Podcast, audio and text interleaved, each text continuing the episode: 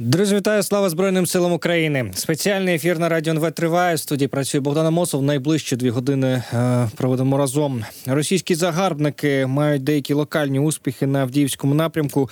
Українські воїни продовжують ведення оборонної операції. Про таке е, повідомив командувач е, оперативно-стратегічного управління військ Таврія Олександр Тарнавський. Він зазначив, що противник збільшує інтенсивність артилерійських обстрілів, має значну перевагу в боєприпасах і нарощує чисельність штурмових груп аж до батальйону тактичної групи. Кидає в бій нові резерви. Відтак має деякі локальні успіхи.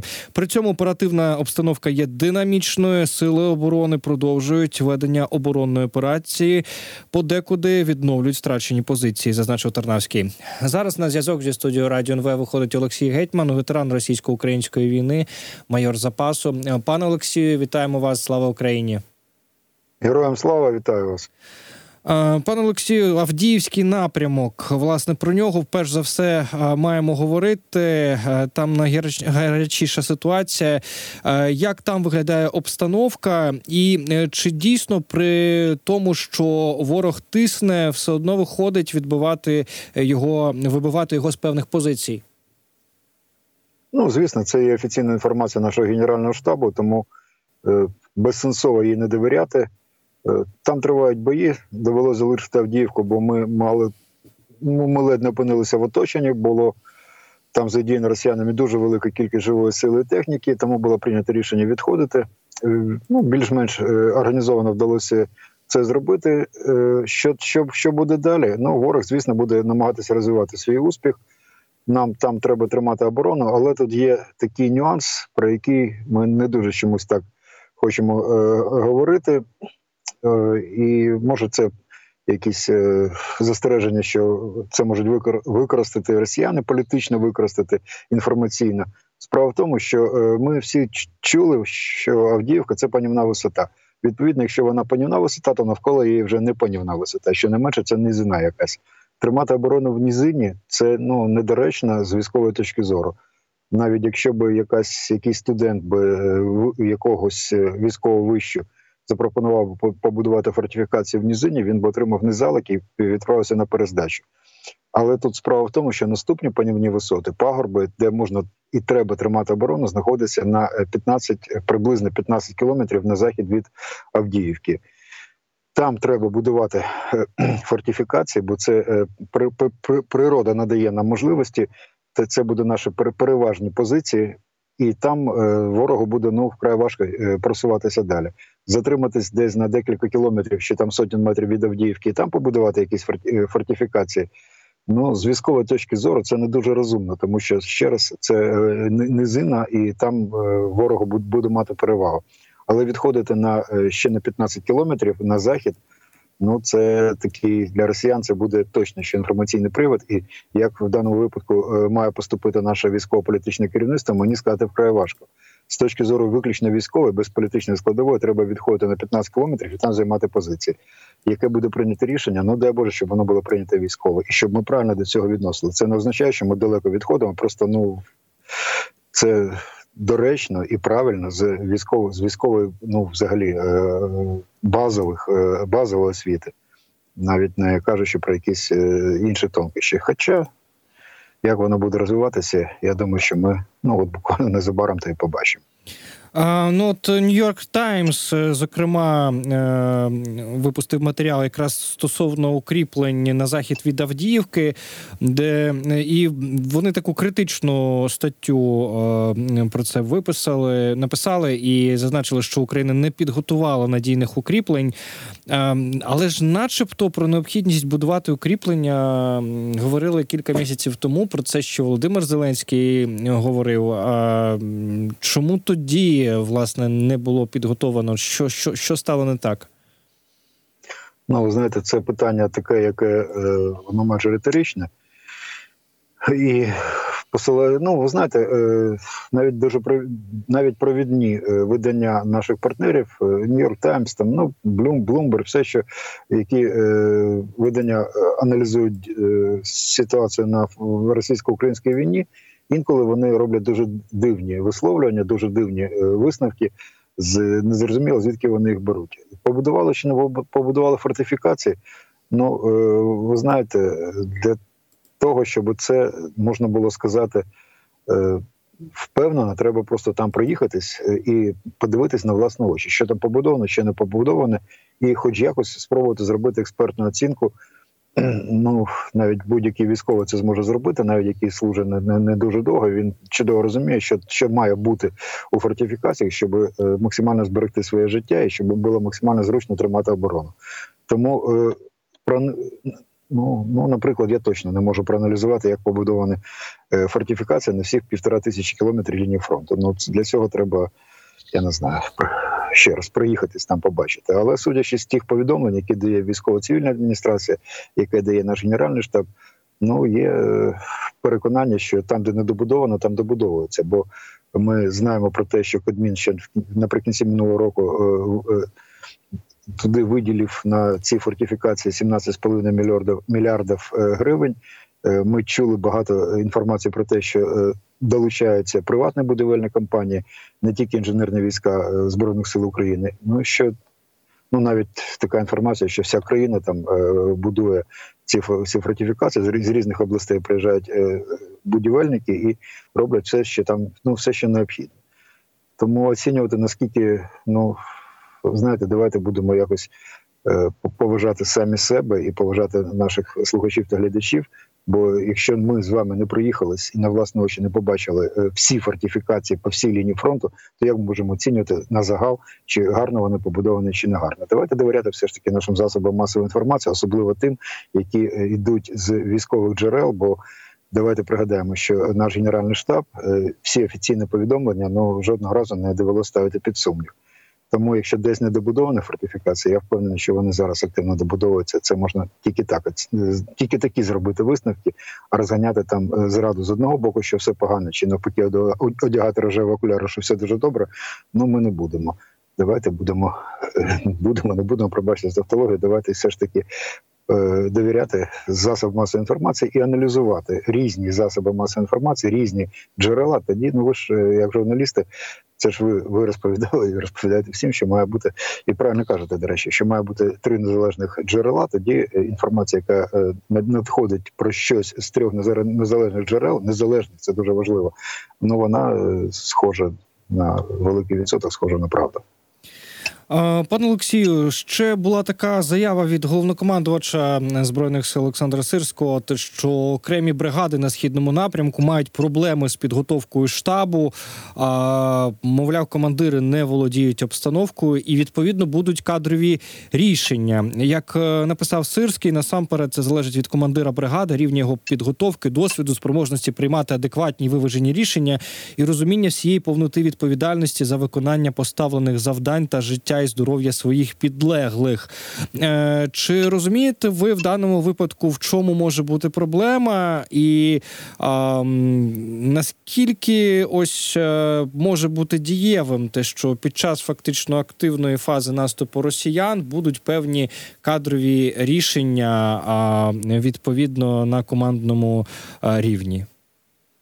Ну, ви знаєте, е, рішення рішення по заміні комбрігів чи комбатів навіть е, під час війни це цілком е, нормальні речі, і тут це не треба порівнювати з заміною е, керівного складу генерального штабу. Це трошечки різні речі. Ну той підрозділ, в якому я починав повномасштабні бойові дії, коли ми всі повернулися 24.02.22, то в тій бригаді, де я проходив от перший рік війни службу, помінялося три командира бригади.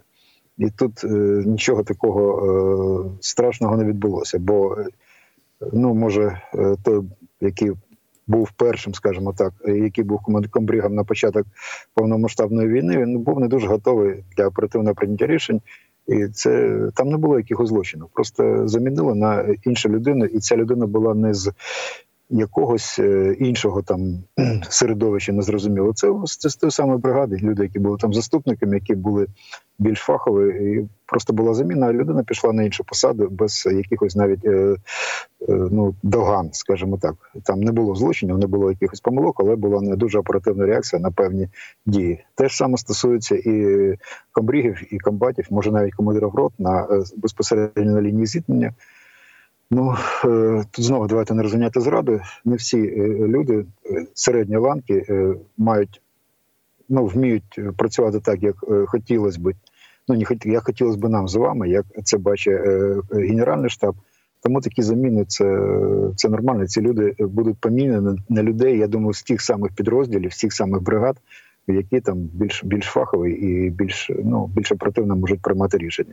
І тут саме головне, я вже почув інформацію. Ви теж звідки почули, що деякі прорахунки нашого генерального штабу, е, прорахунки е, пана Сирського, ну знаєте, ніхто нема людей, які не помиляються. Е, Тут головне не в тому, що помиляєшся, ти не помиляєшся. Головне, наскільки критичні твої помилки, і наскільки ти вмієш визнавати ці помилки і виправляти. Оце головне. Тому вже пішла розмова. Я про що хотів сказати, що що, начебто, Сірський перекладає відповідальність за якісь прорахунки на е, командирів середньої ланки. Ну це не схоже на правду. А командирів середньої ланки ну треба замінювати. Ну я знав, що нас чують зараз і військовослужбовці. Вони би сказали трошечки по-іншому, що дійсно ну не хочеться зараз на цьому загострити. Таким чином з'являються деякі командири на рівні командирів е, батальйонів і командирів бригад.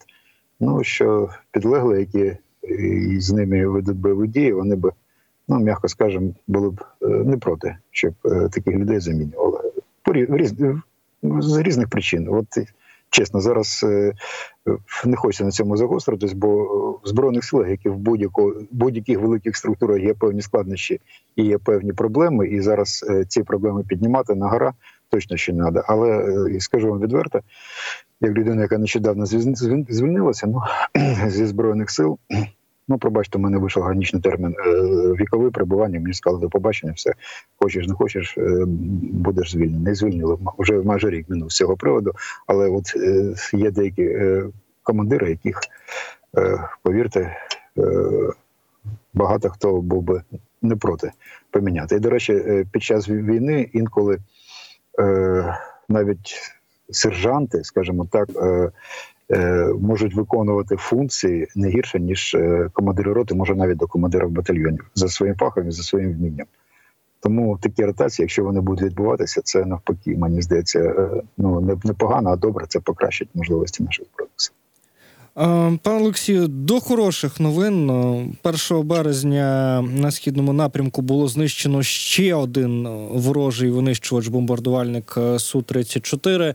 А 13 загалом їх було знищено е, за лютий. Ну, фактично, майже кожен день е, по одному підбивали. Е, Як ви розумієте, що нині відбувається у ворога безпосередньо е, серед пілотів? Е, Адже вони продовжують фактично і далі, отак, от на убій а, своїх пілотів та літаки посилати.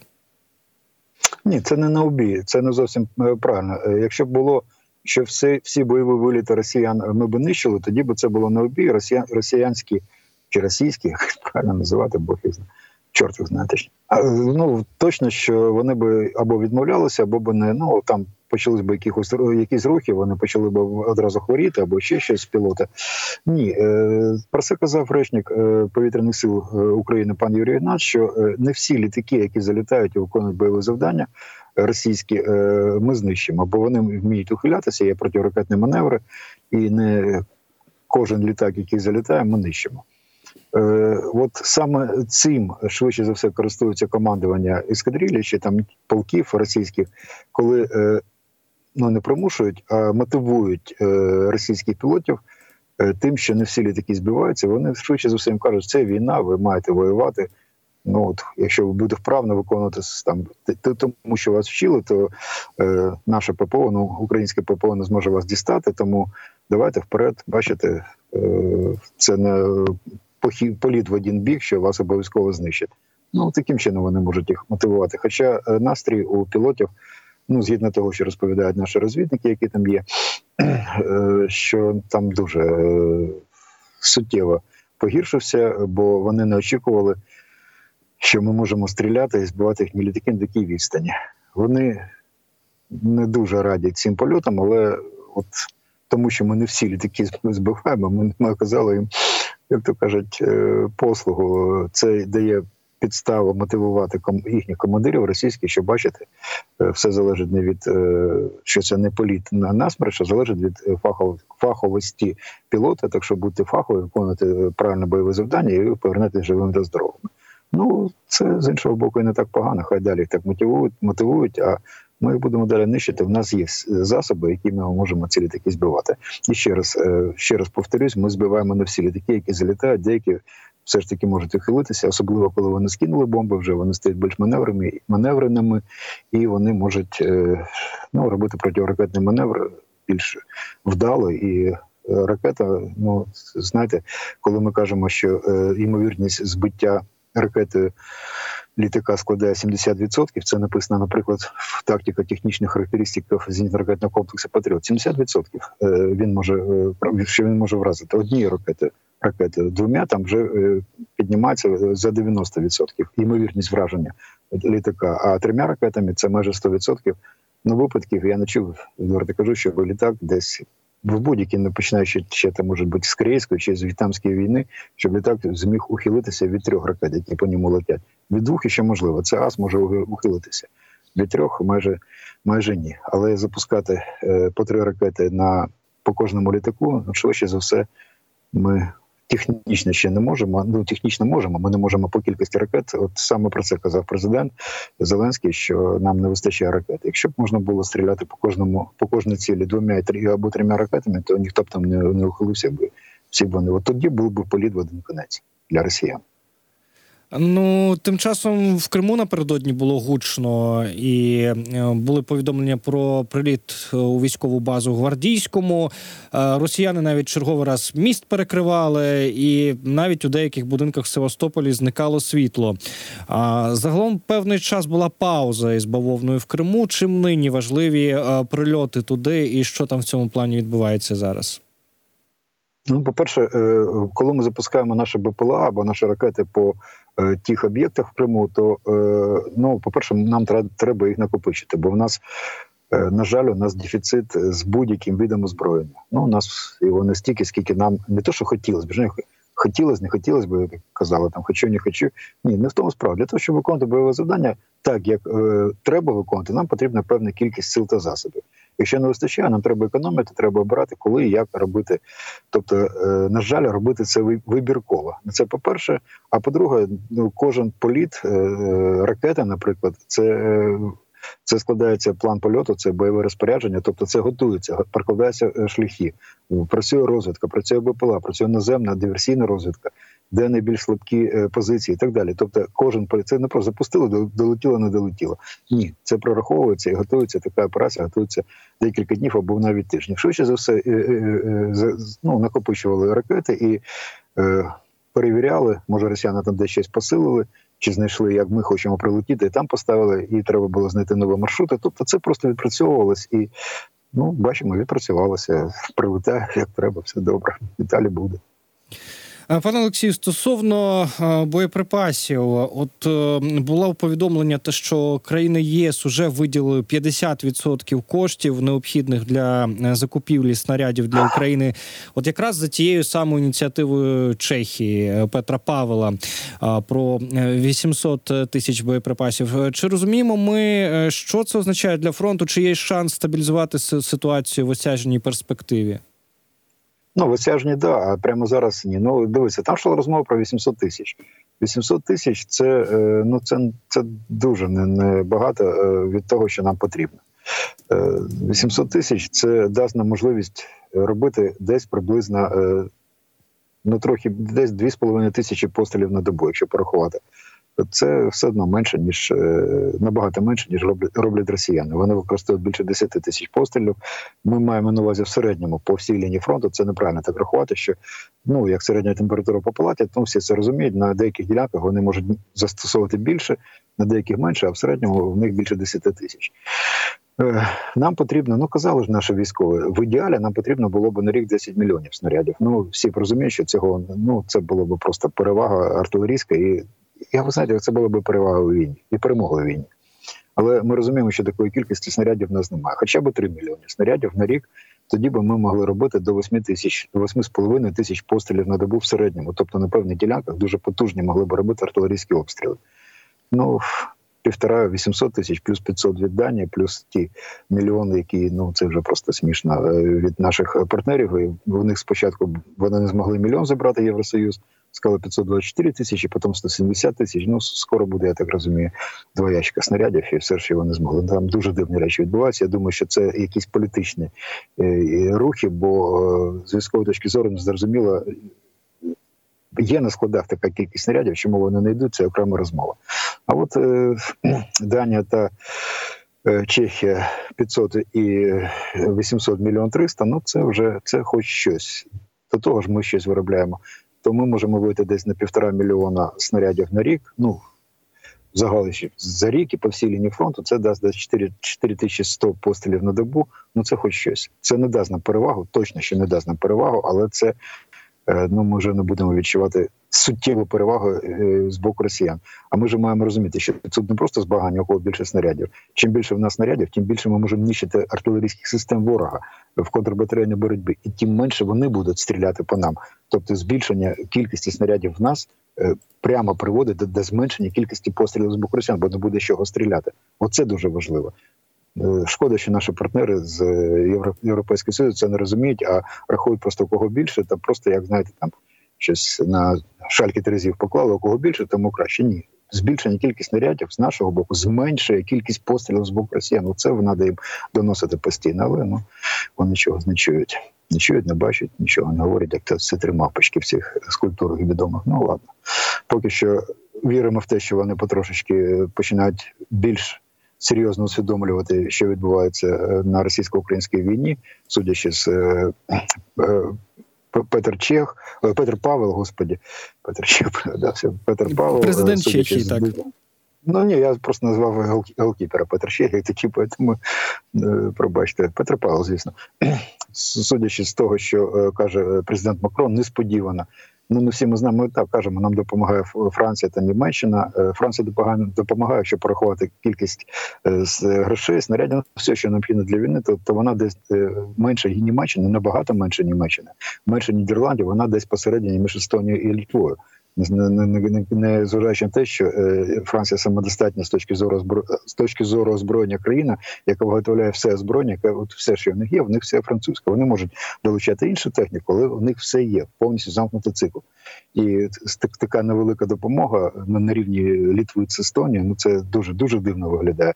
Але бачите, зате політичні потужні висловлення від пана Макрона ми почули, що розглядається питання, бо, бо про заведення.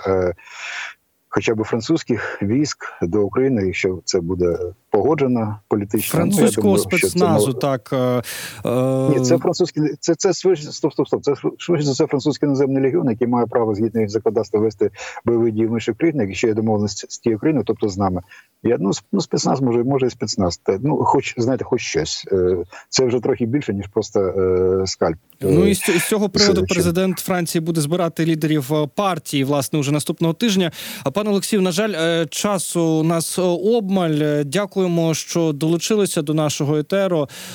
Олексій Гетьман був на зв'язку зі студією Радіо НВ, ветеран російсько-української війни, майор запасу. Друзі, е, зараз ми робимо невеличку інформаційну паузу. Далі новини на Радіо НВ. Після цього продовжимо. Поговоримо про американську допомогу.